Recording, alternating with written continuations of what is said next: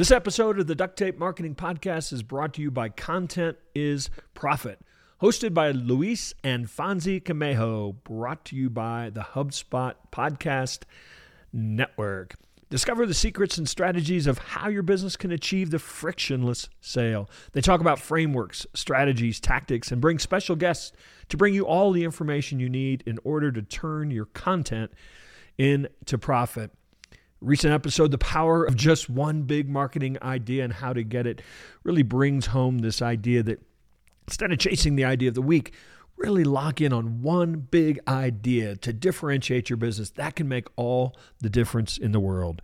Listen to Content is Profit wherever you get your podcasts.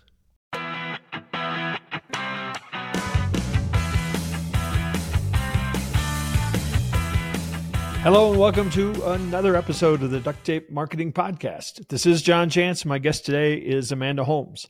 She is the CEO of Chet Holmes International, which has worked with over 250,000 businesses worldwide. At age 24, she inherited her father's multi million dollar enterprise, which specializes in helping companies double their sales. A lot of their work's based on the best selling book, The Ultimate Sales Machine of which they have a new edition coming out. Amanda's name will be all over the new edition as well. And she has merged her father's proven process with her own forward thinking ideas to connect the old school sales process with hybrid, online, and offline instant gratification and short attention span that we see in consumers today. So, Amanda, welcome back to the show.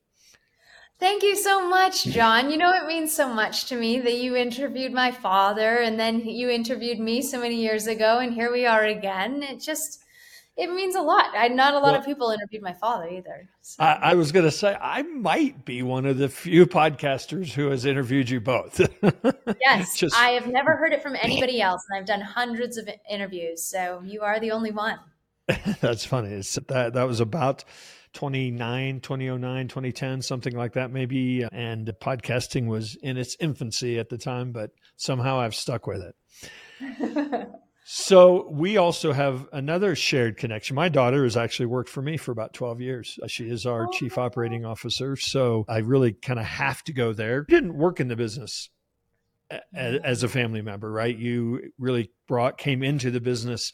I would have to think in some ways, that was a pretty tall order because in fact i think you were studying music in college and you know not necessarily yes. preparing for a career as a ceo right so what's it i guess i was going to ask you what's like working with family but that's not really it wasn't really your experience so what was it like mm-hmm. really and i know you've told this story many times what was it like basically being thrust into an ongoing organization but as a family member Yes, it well, it was hard because me and my father were very close. I was actually born on his birthday. We share the same uh-huh. birthday, February 13th. Uh-huh. And it was as if just the stars aligned. And uh, so losing him was like losing air. it was like I didn't know where up was or down was. I couldn't eat, I couldn't sleep. So getting all of that, well, at the same time, like I can remember just days after his funeral and the only reason why I remember that, because all that time is such a blur, but I just remember all of these flowers around my room from his funeral. And I was sitting there and they had just sent me the P&L of all mm. the companies. And it was the first time I'd ever seen it. And it just felt like this P&L was never ending. I kept scrolling and scrolling and I just broke down. It was like, how, how is this possible that, so my father battled with cancer for a year and a half before he passed. And he spent 352 nights in the hospital and never once did he spend it alone. So it was me, my mom, and my brother. We just we rotated spending all nighters with him. So I spent easily a hundred all nighters with my father in the hospital. Never once did he say, "Hey Amanda, let me explain to you what my businesses are. Let me explain to you who runs them. Let me tell you about where I'd like this to go. We never had that dialogue, and there was time. And I speak on that because I think it's critical that more parents take responsibility for the fact that there are other people that, if you leave this world without a plan, you're hindering them. So I do talk on that every once in a while. But so it was utterly shocking. And it really is. I look back and I think it's a miracle that we're here today based on the fact that, right, I knew nothing. I was trying to get over the loss of my father while a couple hundred staff, you know, this crazy enterprise. But here we are. I stepped in, and, it took me two years to step in because it just looked like this is crazy talk. I don't know why I ever would. But then over time, I fell in love with our clients. I recognized that there was something that was really beautiful about what my father had built, and it could be carried on. It just needed that heart in the center of it to make it all work. And yeah, I increased our leads by 1176% the first year I stepped in and doubled our coaching clients multiple years in a row. And this year we're up over 300%, and that's without the book releasing just yet. So um, it's a lot of wonderful things. My father had a great system and a great framework for how to grow organizations. And I had to learn it from his books and his training programs instead of him explaining it to me. But nonetheless, I think I'm probably one of his greatest success stories just because of that, right? What was hard for you? I mean, you you you obviously made some changes. You know, what was hard for you to change? I mean, not necessarily resistance, but just really hard for you to even wrap your head around changing. So, we had never processed an order online. My father was very strict around, you know, every sale should come from a salesperson having a conversation either over the phone or in person. So, I can remember the first time that I put some pricing online and I took a moment and it was like, I'm so sorry, Dad. I know you said this, but times have changed and I have to do it. I have to put some of our stuff online. So that was a big that was a big turning point and learning how to do digital marketing was critical and selling things online. And then also a huge change was for me the people that I surround myself with a lot of them were very different than who my father surrounded himself with. So I find that the culture that he thrived in is different than the culture that I thrive in. And making that distinction, because at first it was anybody that my father respected, ultimately they would say, Well, your father said I was the best in the planet on this. And I'd go, oh, Okay. And I'd put them up on this pedestal of who was the best, right? Because my father said he was the best, even though I started realizing that everyone said that my father said they were the best. So then I started reading through his emails to try and figure out what he really thought of them. That was the way that I would find out. And then the next level was okay, just because my father said he was the best, now I have to discern is this somebody that I can work with? And there were quite a few of them that did not work with me very well. And that's okay. It's just a little bit of a different modus operandi, but still the strategies are the same. So it was interesting to see that culture shift. So, shifting gears a little bit to maybe a more positive, less of a challenge, what's been the most fun for you? The marketing and sales part. Oh my gosh. Oh, you'll appreciate this, John. So I just, you know, I'm in this whole book tour thing going on right now. Right. I just went to all these different trade shows. I spoke at HubSpot's Inbound. That's where I saw that you're in HubSpot Network. Congratulations yeah, on that. That's awesome. So I went there with a four foot billboard strapped to my back because I was looking for a way for people that my father teaches. The first thing you need in a trade show is to get noticed. Yeah. And I was Googling, like, oh, maybe we'll do a backpack and we'll design a backpack or something. And then I found, I typed in human billboard. And this huge thing, it's a backpack that straps, but it's, and it lights up, it glows like a billboard sign. So I've been walking through the, all these trade shows with this four foot billboard on my back. I call her Bessie now because I'm very fond of her. And on the last day of traffic and conversion, actually, they shut me down because I was creating such a buzz and generating so many sales that the sponsors, the booths, were getting jealous. so, but that's been a blast. And just being really creative about ways to get attention and then converting those that attention into sales and leads and sales. That's a ton of fun for me. Would you say that you're uh, and I know this is going to sound sort of stereotypical, but would you say that your music background, your arts background has brought a level of creativity that maybe didn't exist? Absolutely. So the new edition of the book, the foreword, instead of saying "Dear Reader," I instead said "Dear Dad," and that was a and it, something that Julia Neeson, my book coach at the time, had suggested I do. And when I wrote it, everyone that read that majority of grown men that read it would cry reading mm. it and they thought they out of all the every page every sentence i made sure that it was some way to double sales but that letter to my dad everyone said lead with that because that's going to touch more people than just doubling sales yeah. techniques. And i put that into a video actually and that's been what i've been using to promote the book. So to me that video is a music video. I wrote the lyrics even though i'm not singing them they're written but everything that I had as a songwriter, I put into that video. To me, that's the single that came out with this new edition of the book, which is kind of funny to think about, but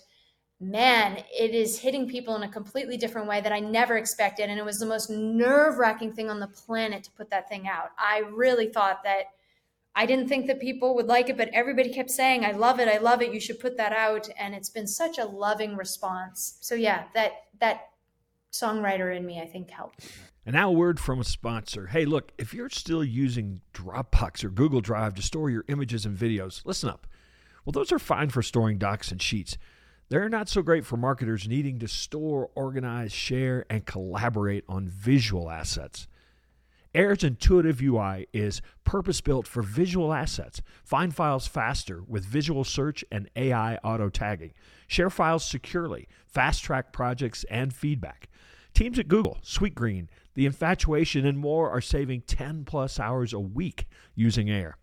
Air is the leading platform for marketing teams to manage and automate their creative operations. Learn more at air.inc slash duct tape. That's A-I-R dot I-N-C slash duct tape. Describe who CHI, Chet Holmes International, works with. Who's your typical client? Yes. Okay, I'll answer that by asking you a question. and you probably know the answer to this. What percentage of businesses do you think make it to a million in annual sales? I don't know the exact answer other than it's relatively small. Number. Yeah, so if you had to guess. I'm going to say 9%. Okay, that's close. That's close. 5% of companies make it to a million. Of that, 0.08% make it to 5 million.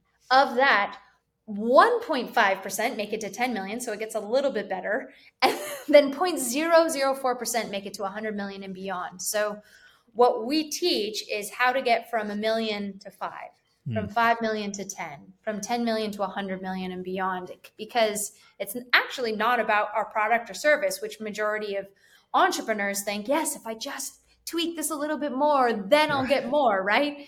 If that was true, McDonald's wouldn't be the number one grossing hamburger joint in the world, right? It's a terrible burger. It's skills it takes to grow the business, and skills can be developed. So we yeah.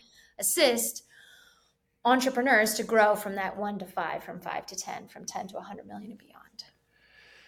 One of the core concepts I have actually not not seen what you've done in the second edition yet, but in the certainly in the first edition, well, and I know it's a core concept of your coaching is this uh, concept of the Dream 100. I wonder if you could kind of describe that because I know that's a biggie for you. Yes, it's the fastest, least expensive way to double sales. This one strategy has doubled the sales of more companies than any other. My father invented it working for billionaire Charlie Munger, co-chairman of Berkshire Hathaway. So he doubled the sales of nine different companies for Charlie all within 12 to 15 months, and several of them multiple years consecutively. So he realized that he had a system for doubling sales, and it went something like this. So he was given a list of 2,200 potential prospects. And they said, okay, go cold call these 2,200. But when he did some research, he realized that only 167 of them purchased 95% of the space. So instead of going after 2200, he led an intensive dream 100 to just those 167. Now, it being in their face, in their place, in their space, what can we do to provide the most value for them? For him, back then, it was direct mail, cold calling, and faxing. So twice a month he was doing direct mail, four times a month he was cold calling and following up with a fax and an email every once in a while. And he did that for months For the first four months, he got nothing, which I talked around the office like, what is this? Why is this expert in sales and he hasn't generated a thing? But in the sixth month, he closed the largest contract that the industry had ever seen. And then subsequently after that, doubled and doubled. Now, so by definition, there's always a smaller number of better buyers than there are all buyers. That means that marketing and selling to them is cheaper than marketing and selling to all buyers. And I've even, as I look at this, and what you'll see in the new edition is so many people get, they see the Dream 100 and they go, oh my gosh, how do I do direct mail? How can I make this work with direct mail? And how do I get 100 people on my list? You're missing the point if you're su- super focused on just those two things because we have so many marketing mediums in our use today. I show how I used a dream one. I focused on one potential dream client and I followed up with them every single day using social media.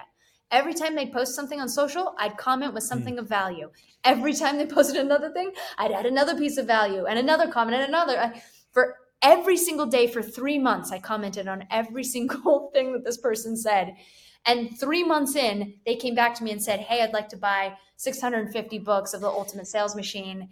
I'm still reaping the benefits of that three months of pig-headed discipline and determination. Today, they bought another thousand books. It's actually it was the CEO of ClickFunnels. So Dave Woodward, mm. I did this with. So the point is, it's about picking who's one person that could completely change your world. And then can you multiply that even by, you could have four, you could have 10. I'm calling it the target 12. It doesn't have to be a 100, right? The whole point is just to get laser focused and follow up with pig headed discipline and determination, whichever medium that may be. If you want to use direct mail, that's great because it will land because nobody's doing direct mail, yeah. right? Yeah. But if you want to do it on Instagram DMs, that's where I did it to get that client, right? It could be on LinkedIn, it could be on voice drops on cell phones, or all of them right? Or, or all, all, of them, them right? yeah. If you only have a hundred, right, and you're sending, if you're doing Facebook ads to them, if you're sending them text messages, if you're arriving at their door, they're like, "You are everywhere." It's like, yeah, I'm only everywhere to the select ten right. or select hundred, so they're just amazed, right? Yeah, and I think what's so important about that lesson is you can now afford to spend money and time and energy that is going to just swamp what anybody else is doing, you know, to that same person because they're spraying it, you know, 10,000 people at a time. Absolutely. We had a client. So I went, I've created these boot camps, and a client went through the boot camp. They went after four people that had already said no to their services. It was a hard no. I'm definitely not interested. And then he led with an education to those four. After he gave the presentation of an education, he closed $8.4 million worth of sales in just six weeks. Six weeks. And the hmm. average sales rep would sell 8 million in an entire year. He did it in six weeks because he targeted his dream. He only needed four, dream four, to generate 8.4 million. So, one of the challenges I think you kind of alluded to this we're so focused on digital right now. You you have yourselves firmly in what you're calling old school processes, but they really in some ways some of the old school processes are working better than ever, aren't they? Absolutely. I mean, take what I just did at trade shows. It's shocking how many people at trade shows have no idea how to have a face-to-face conversation. I'd walk up to a booth and 90% of them had no idea how to start asking questions. You know, I'd ask, What do you do? And they have no idea. They look starstruck, like, What? You're talking to me in real life? I don't know what to do. it's so bizarre how we've lost the frameworks and the basic foundational principles everyone thought, oh, a billboard, yeah, that's brilliant. But then I also QR code there so that I could collect people that were taking pictures anyways. The first few days they were taking pictures of me because they thought it was hysterical. But then they didn't realize that now I'm converting them because they're clicking on that I'm getting their email and then they're buying. So it's blending of the two. My funnel online got me the sales, but me walking around with a four foot billboard on my back in a trade show got the attention and the press. And now I've taken video that I got from influencers in the space that were recording me because they thought it was hilarious. And I'm using that in my ads and I'm repurposing it, right? So there's so many different ways that I think in person too. I was just at a mastermind with Grant Cardone two weeks ago. And there were 80 people in the room, all of which would have loved to talk to Grant Cardone. He walked out of the room and nobody followed him. And I'm looking around the room going, Are you kidding me? That's a billionaire. I'd love to talk to Grant Cardone. Why not? So I run out there and I start to have a dialogue with him. It's like, it's as if we only can yeah. communicate through a text or on, right, in an, in a, social media aspect, he was right there, living, breathing. And I handed him the book and I said, You should watch Dear Dad. It'll make you cry. I'll send you a book. And he's like, I will definitely cry from that. I'm sure I will. I love that. Thank you. Amanda, thanks for dropping by the Duct Tape Marketing Podcast. Tell people where they can find all the work that you're doing and certainly get a copy of the new book or the revised, updated, fully updated book. Yes, ultimatesalesmachine.com is where everybody can pick up the book. It'll give you a bunch of extra bonuses that you wouldn't get on Amazon. And then if you want to online, I'm a lot of different places, but I spend more of my time on Instagram. My name Amanda Holmes was taken, so I'd use my salsa name Amandita Holmes. So you can find me on Instagram at Amandita Holmes. All right, awesome. Well, great having you back on the show again, and uh, hopefully we'll run into you again one of these days out there on the road. Thank you, John. It was such a blessing. Hey, and one final thing before you go. You know how I talk about marketing strategy, strategy before tactics. Well, sometimes it can be hard to understand where you stand in that, what needs to be done with regard to creating a marketing strategy. So, we created a free tool for you. It's called the Marketing strategy assessment. You can find it at marketingassessment.co, not .com, .co. Check out our free marketing assessment and learn where you are with your strategy today. That's just marketingassessment.co. I'd love to chat with you about the results that you get.